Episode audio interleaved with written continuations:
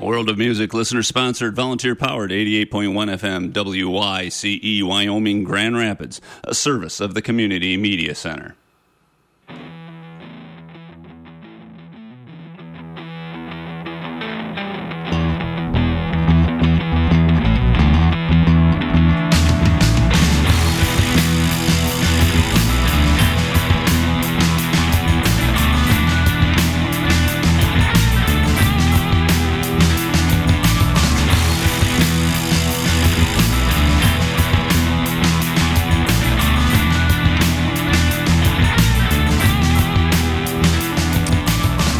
Good morning. Hello and greetings, all you WYCE listeners, and welcome to the first local spins on WYCE show of autumn 2017.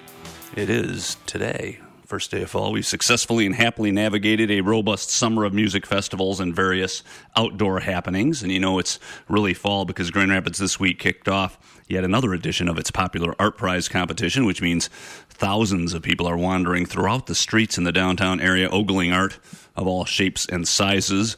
So, uh, my suggestion keep your eyes peeled and drive carefully because some of these folks have absolutely no idea where they're going.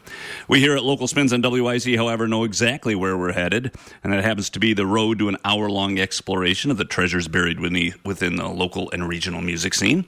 Not only will we be debuting new tracks from several local artists, but we also uh, have one of the most talked about young musicians in our studio today to play and chat about his journey. I'm referring to guitarist Jake Kershaw and his band recently released their debut album. We'll touch base with them later this hour.